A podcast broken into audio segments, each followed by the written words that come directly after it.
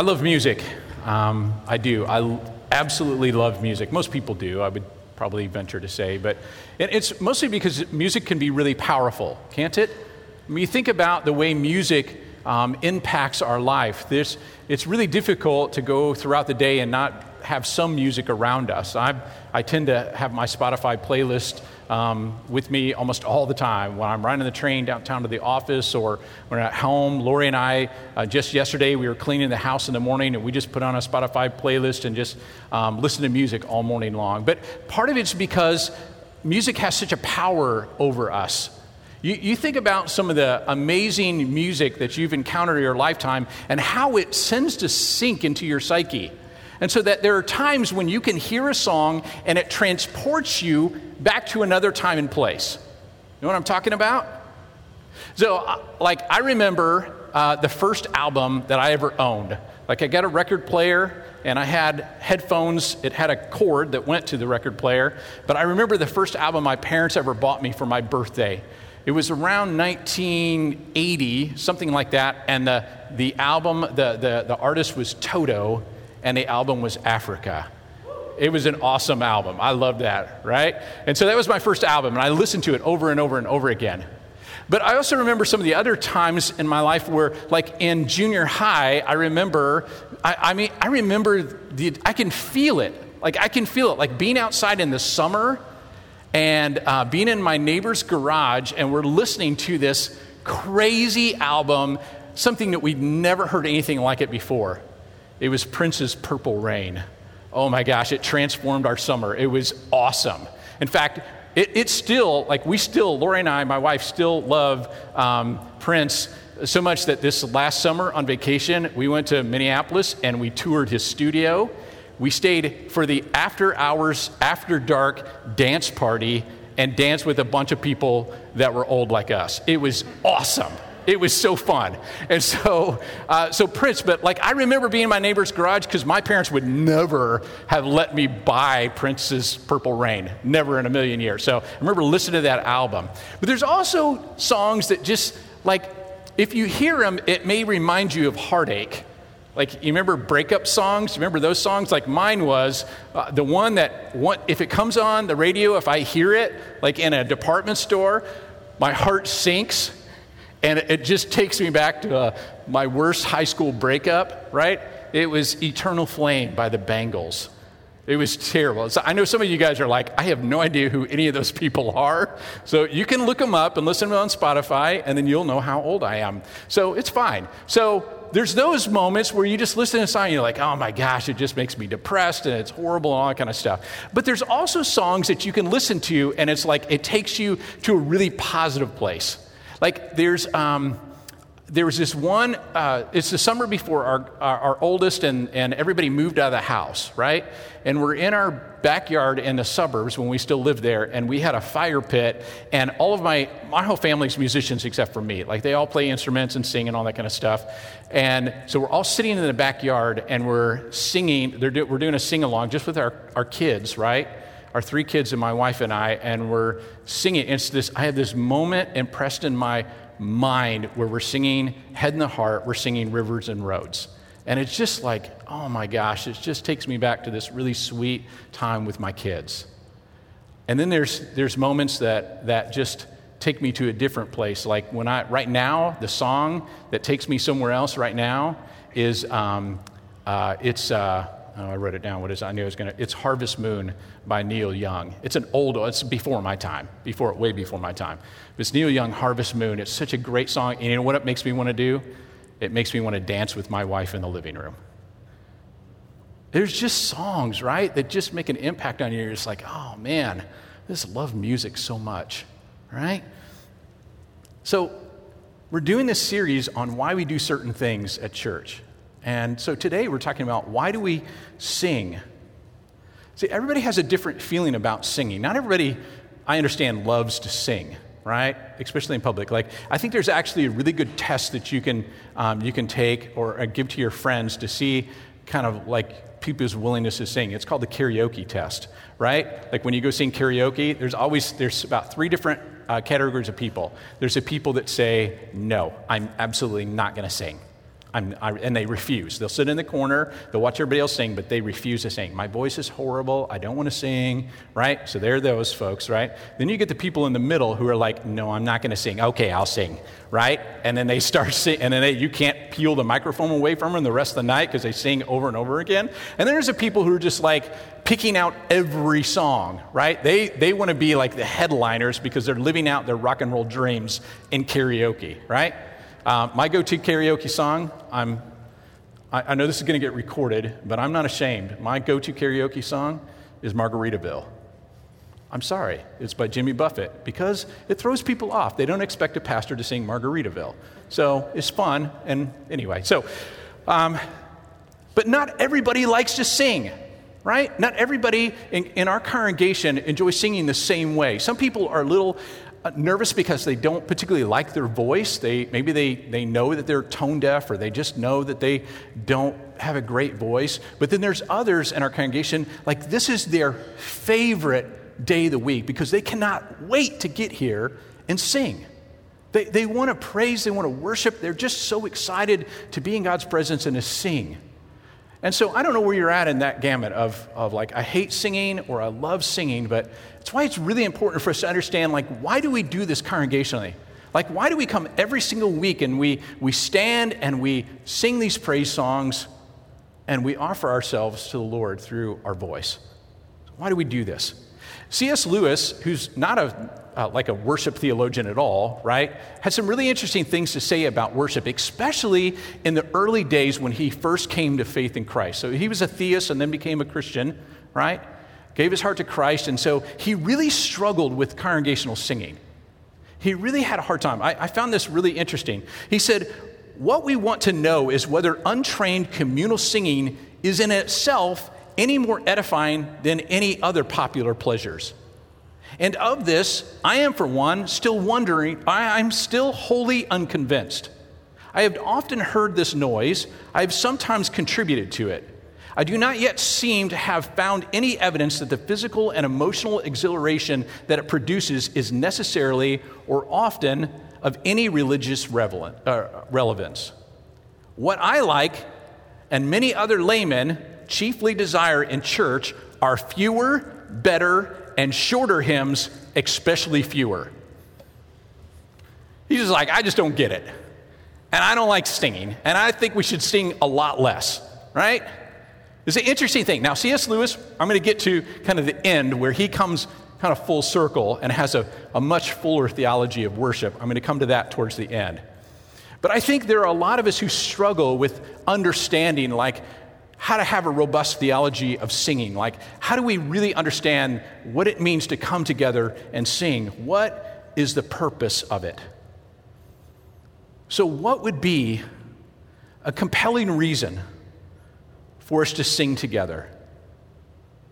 See, it's interesting that there there are many who don't like singing in a congregational setting, but, but yet almost all of us do sing in the shower, right, in the car, at concerts.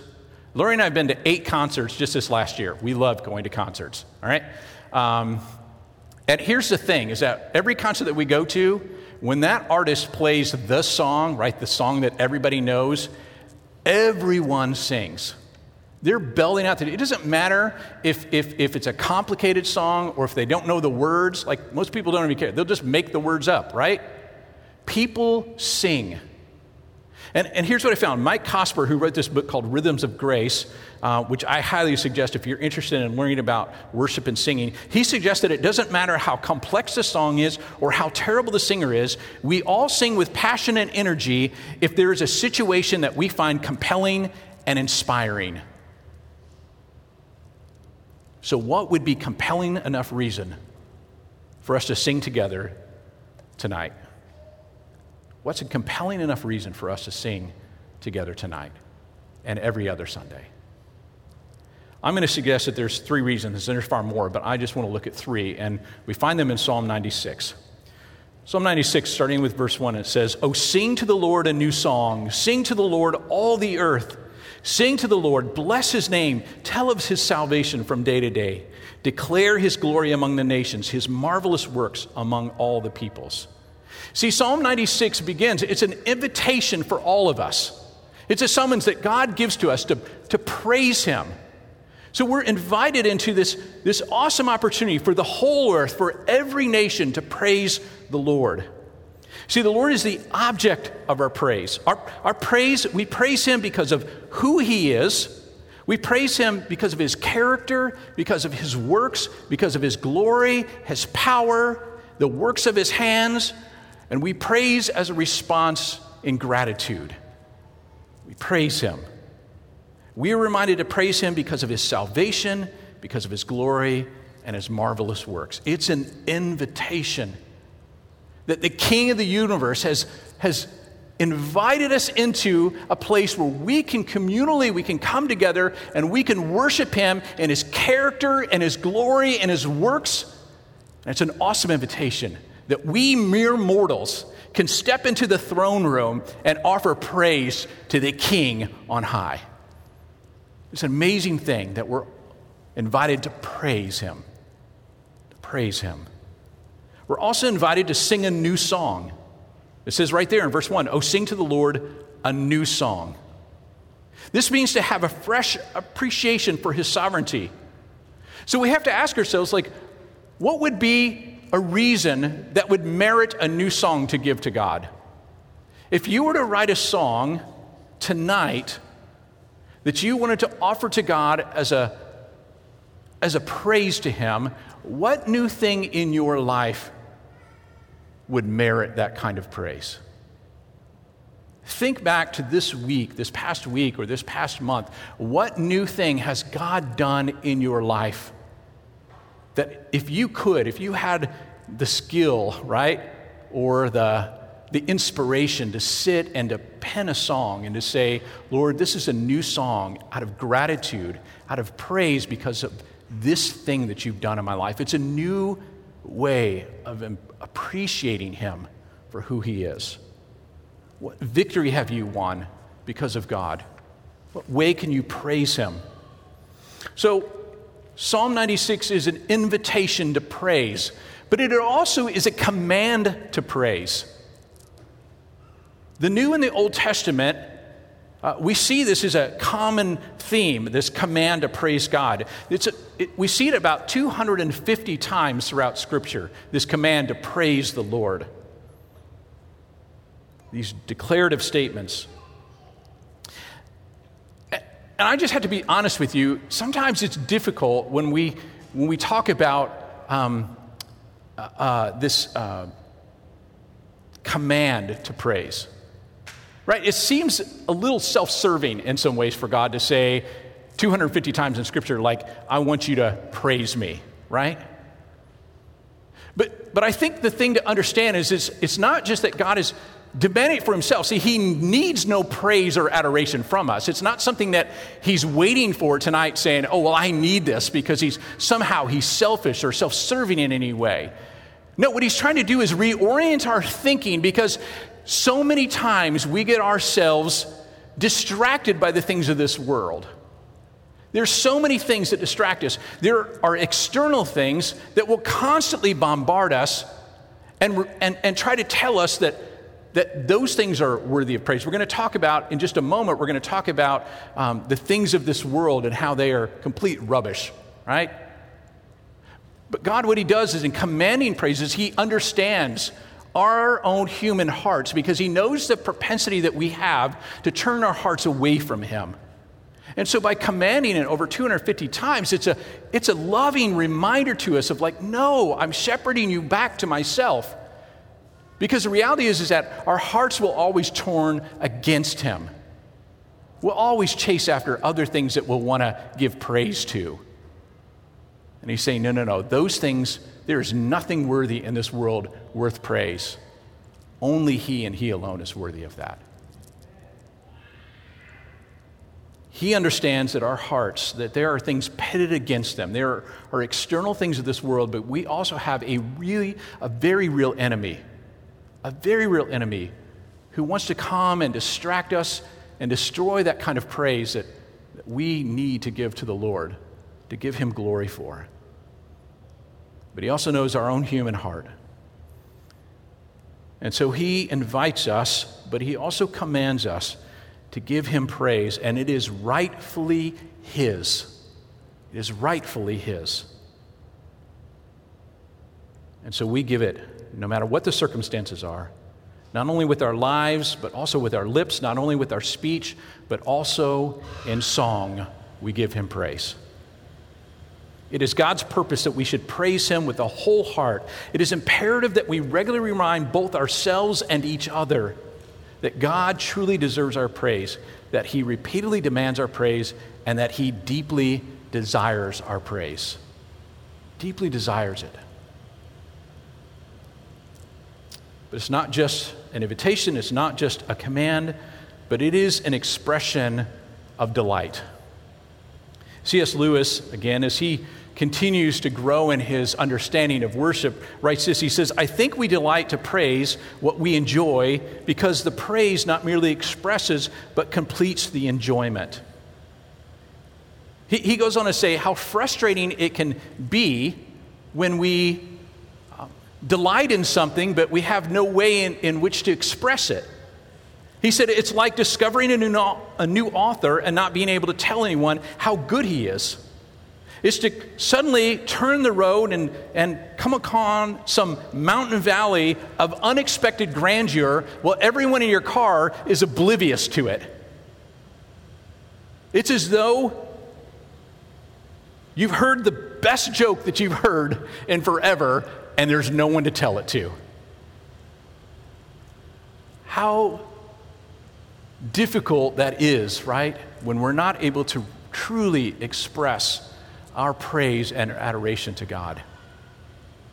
See, what he's saying is that when we praise him, it somehow fulfills the enjoyment that we, that we also receive because we're praising him.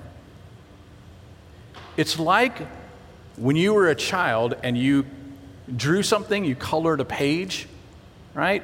and you're like, oh, I'm coloring this page for my dad. Like, I, I want to color this page and I'm going to be as, I'm going to make it the best drawing that I've ever made it. And, and I'm going to give this drawing to my dad as a gift because I want to express to him how much I love him. And so we, we take this drawing and we hand it to our dad. And what does our dad do?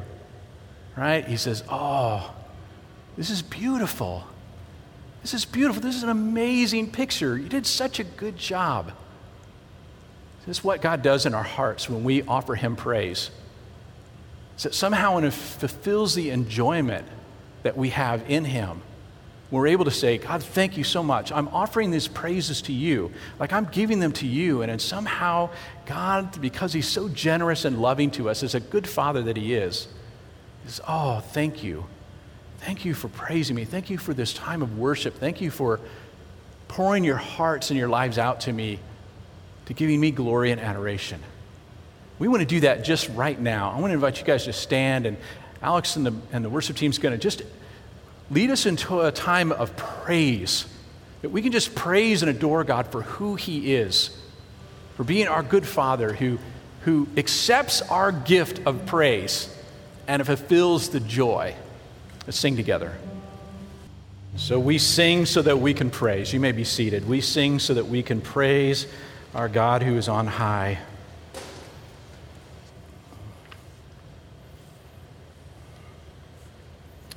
But we also sing so that we can proclaim. We sing so that we can praise, but we also sing that we can proclaim. And singing, we proclaim the good news of the gospel. By singing, we are proclaiming that there is no other salvation other than from our God. Psalm 96, uh, verse 4 through 6 says, for great is the Lord and greatly to be praised. He's to be feared above all gods. For all the gods of the people are worthless idols, but the Lord made the heavens. Splendor and majesty are before him, strength and beauty are in his sanctuary. The psalmist knows our hearts so well. He, he knows, again, that natural tendency that we have to search for worth, to search for meaning, to work, uh, search for salvation in our own hands or in the things that are around us. And so he is reminding us through this psalm that all of those things are just worthless idols. And so by singing, what we're able to do is recalibrate our perspective so that our hearts are in line with God's heart. And so we need to have the gospel proclaimed over and over again in our hearts so that we can refocus ourselves away from the idols of this world and put our eyes directly on the Lord Himself. Colossians 3, verses 16 through 17 says, Let the word of Christ dwell in you richly, teaching and admonishing one another in all wisdom, singing psalms and hymns and spiritual songs with thankfulness in our hearts to God. And whatever you do in word or deed, do everything in the name of the Lord Jesus, giving thanks to the God and Father through him. Another way of uh, looking at this is when we talk about the word of Christ dwelling in you richly. The other, uh, another way to trans- translate this is to think about it as the message of Christ, the gospel dwelling in you deeply. So it is His word, but it is the gospel. It's His message that we, we want to be so deep within us. And this is done, as we see in Colossians, it's done by teaching and admonishing. Teaching meaning the, declare, the declaration of God's word. And we do that faithfully every single week. We come, our pastors and our teachers come and proclaim the work of God. We proclaim the message of Jesus, his salvation from, from this platform every single week. So it's through teaching, but it's also through the admonishing, which means to instruct or correct, perhaps even discipline with warning. But then it says that goes on to say that, that we're also to proclaim this message of Christ through singing psalms and hymns and spiritual songs with thankfulness in our hearts to God. That the public proclamation of the word is essential, right, for a, obtaining all wisdom. That's what the passage says. That through teaching and admonishing, it's for it is for obtaining all wisdom, but it is balanced with singing. I want you to see this very clearly. The Apostle Paul is saying when you look at how a person obtains the fullness of Christ, how we see the gospel dwell deeply in someone's life, it is through the teaching of the word and admonishing, but it is also in balanced with singing, hymns, spiritual songs. That those things are inseparable. In fact, some theologians actually believe that there is not like a, a comma or a separation between the two, that it actually says that we're to teach and admonish by means of singing spiritual songs and hymns. That is by the means of singing that we actually teach one another which makes sense, right? From the Old Testament times, like that's the way it was done. It was done in a way in which we, we sing the Psalms over each other. We sing the songs in a corporate worship. And in the singing of those songs and hymns and spiritual songs, it actually is a means by which we teach one another. We admonish one another. It reorients our thinking back to the Lord so that we can hear Him clearly. Regardless of the interpretation, when we sing, we have an opportunity to proclaim the gospel over and over again over our hearts and also the hearts of others. Our songs aren't only meant for God. We can glorify God as we testify to one another about who He is and what He's done. That's the power of singing as we come together congregationally. Like you can sing on your own, but there's some powers when we gather together, we actually get to sing these songs, the message of Christ, the gospel over each other, over our own hearts, but also over the hearts of each other. It's a powerful thing. I, have talked before uh, in this setting about um, a couple of years ago when I, I went through an incredibly difficult spiritual time where, you know, I've, I've talked about this, this time a couple of years ago where I just, I wasn't praying, I wasn't reading the scripture. I felt as far away from God as you could probably feel. Um, and I refer to it kind of as, as many have, right? Um, as like the dark night of the soul. Like it was the deepest, darkest place um, that I've experienced spiritually. And there were times when I would come to worship and I could not make myself singing. You ever been there before where you come into worship and you're just like, I just can't do this tonight. I just can't utter these words. And it didn't necessarily mean that I didn't believe them. It's just My heart just couldn't do it. My tongue could not utter the words of praise or adoration to God because I was such in a dark place. Let me tell you the amazing thing that happens, though, when you're in that place, right? And, and, and for those of you that aren't, that are, you're in a really great place spiritually, here's the benefit of coming together and singing those things is that when you sing those songs, you're singing sometimes when other people can't. And you're singing it over them. There, there was one song in particular during that dark night of the soul that I had that for whatever reason God used in a really powerful way. And it wasn't because I could sing it, it's because other people around me could sing it. And the words just continued to minister to my heart over and over again. It was, it was the song, um, Come to the Altar. And, and here's some of the words, and these are the words that minister to me Leave behind your regrets and mistakes. Come today, there's no reason to wait. Jesus is calling. Bring your sorrows and trade them for joy. From the ashes, a new life is born. Jesus is calling. Oh, come to the altar. The Father's arms are open wide. Forgiveness was bought with the precious blood of Jesus Christ. I can't tell you how desperately I needed to have those songs, that song sung over me. It was a balm to me. It was, it was what God intended to use to minister to my heart and my soul when I couldn't worship. Let me tell you, friends, when we worship together, we sing, the song, we sing these songs, these gospel songs, and it's, and it's there, uh, like God's designed it to minister to our hearts. Yes, it is to glorify and to praise Him, but it is also to, to remind us of the goodness of the gospel. And we so desperately need to be reminded of it, don't we? We desperately need to be reminded of it. And so singing is such a powerful way of doing that. And, and here in a moment, we're going to sing a gospel song. Like um, Alex and the band are going to lead us here in just a second. And, and we're going to sing this gospel song to remind us of the gospel and to remind our own hearts, but perhaps even tonight, to remind some of you here sitting tonight who feel like you're in a very dark place when you perhaps can't utter the words that the gospel is true and it is good. Let me just say, too, if, if you are not a follower of Christ, um, sometimes these, singing these songs can feel quite odd. I, I get that. I understand that. Um, you may actually, you know, join in, but, but perhaps you don't even believe what these words are.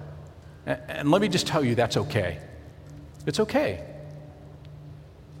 Like this, singing these songs together perhaps may be the way in which God is, is using uh, His word to teach and admonish you to get to the very heart and soul of who you are.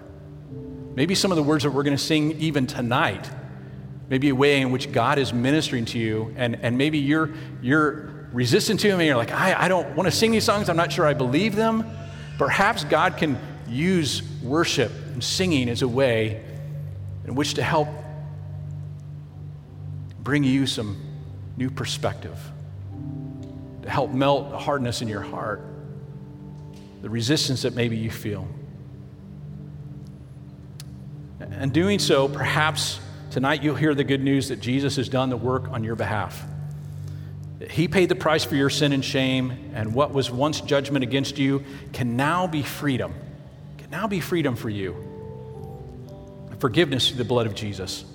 Maybe singing these words tonight Maybe it's a time where you're just going to confess and you're like, I'm not sure I believe this, but I want to believe. Help my heart to believe these things. For those of you who are followers of Christ, we're going to stand and we're going to sing these gospel, this gospel song over your hearts and over the hearts of those around you. So I want to invite you to stand and let's sing together.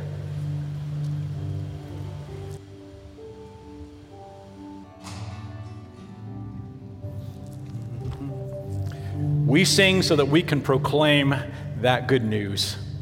I'm going to invite you to be seated.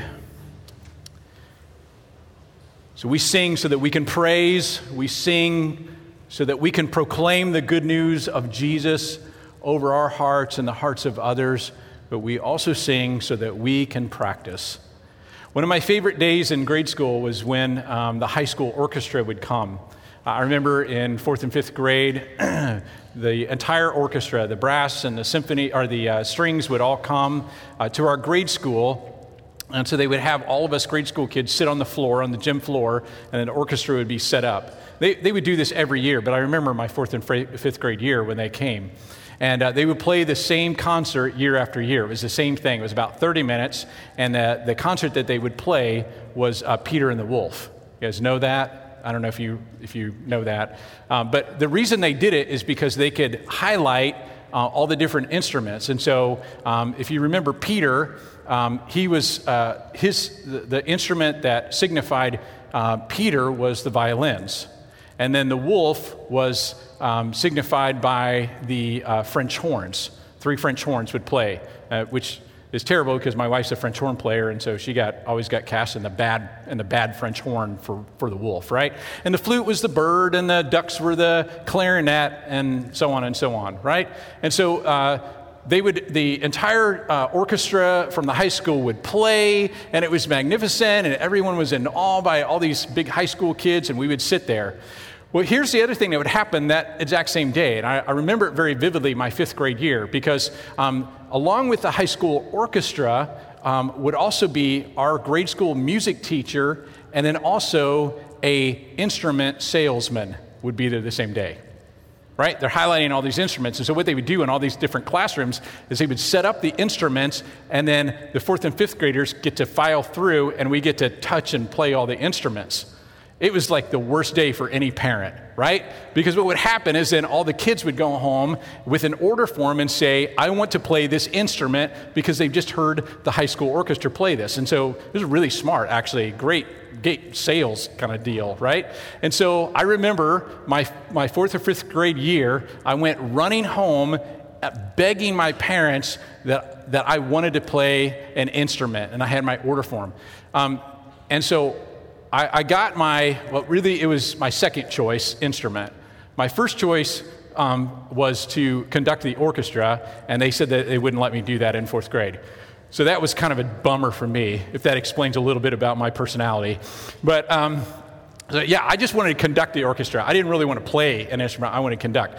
But I took my second choice, right, which was um, the violin. I really wanted to play the violin. I thought it was going to be awesome, right? And so, um, let me just tell you, it was not awesome.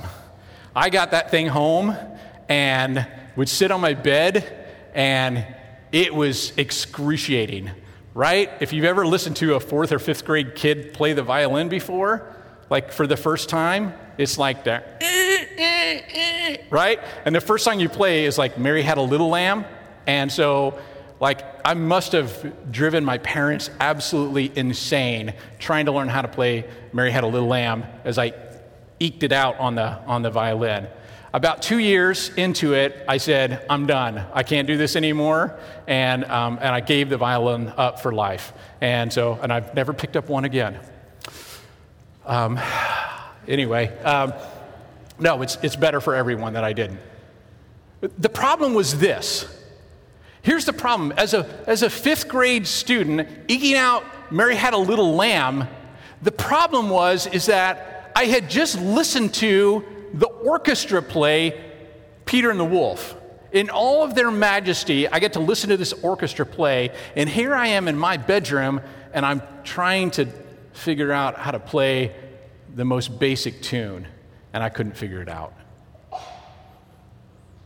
What I really wanted was just sound like them. That's what I wanted. I just wanted to move all the way from fourth grade to high school and skip all the practice in between because I just wanted to play with that orchestra because it was magnificent. Like it was like, as a, as a kid, like I've never heard anything like it. The strings and the brass and the drums and everything coming together. It was just the most amazing sound. It's just amazing sound. And there's just that disappointment of, I'm just, I just can't play like that. See, I think our hearts are much like that here on earth. I think we try to eke out a sound, right, in our worship and our singing. And the problem is that what we're waiting for is the symphony. C.S. Lewis actually later in his life um, borrowed some imagery from poet John Donne. And Lewis reminds us that our earthly worship is merely tuning our instruments. That our, wor- our earthly worship is just tuning our instruments. If you've ever been to a symphony where they, where they right before they, they get ready to actually play, like they all tune their instruments and get it ready, like it doesn't really sound all that great, right? It's just tuning of instruments. The tuning up of an orchestra is delightful only for those who anticipate this symphony. The tuning up of an orchestra is delightful only for those who anticipate the symphony. See, at the end of Psalm 96, the psalmist actually helps us point us forward to the day of the Lord when he's coming. It says, Then shall all the trees of the forest sing for joy before the Lord. Uh, before the Lord, for he comes, for he comes to judge the earth. He will judge the world in righteousness and the peoples in his faithfulness. See, the Psalms is pointing us forward to a day when the grand symphony plays and reminds us that this time here on earth, we're just tuning our instruments, we're practicing. Like when we pray, when we sing together, we're practicing, we're tuning our hearts and our, our minds and our bodies towards that grand day when we get to stand before Jesus and, and in the grand symphony, we are offering all of our praise and worship. Revelation chapter 7 actually helps us to, to get a picture of what this, this time may be. It says, After I looked, after this I looked, and behold, a great multitude that no one could number from every nation, from all tribes and peoples and languages, standing before the throne and before the Lamb, clothed in white robes, with palm branches in their hands, and crying out with a loud voice Salvation belongs to our God, who sits on the throne, and to the Lamb. And all the angels were standing around the throne and around the elders and the four living creatures, and they fell on their faces before the throne, and they worshiped God, saying, Amen. Blessing and glory and wisdom and thanksgiving and honor and power and might be to our God forever and ever. Amen. See, it helps point our hearts to something much grander than what we can experience of this earth. And so when we sing, we actually get to practice what we get to experience when we get in heaven, when we worship. It's a magnificent thing when we're invited to come together as a body of Christ, to sing. And yes, it sounds sometimes like we're just tuning up. Like it doesn't always sound great, right? Especially when you're singing on your own or, you know, whatever. But, but when we come together, we actually get to practice and participate in what God is inviting us to in heaven. In a moment, we're going we're gonna stand and sing our last song for tonight as we um, bring our worship service to a close. And we want to sing a song of looking forward as we practice and prepare our hearts and our minds for that grand symphony together. I mentioned a, a poem that uh, C.S. Lewis borrowed from. It's a poem from John Donne as he's looking forward He's, in his, he's on his deathbed and he's looking forward to this glorious day, and he writes this. He said, Since I am coming to that holy room, with, where with that choir of saints forevermore, I shall be made thy music as I come. I tune the instrument here at the door, and what I must do then, think here before. Let's stand and worship together.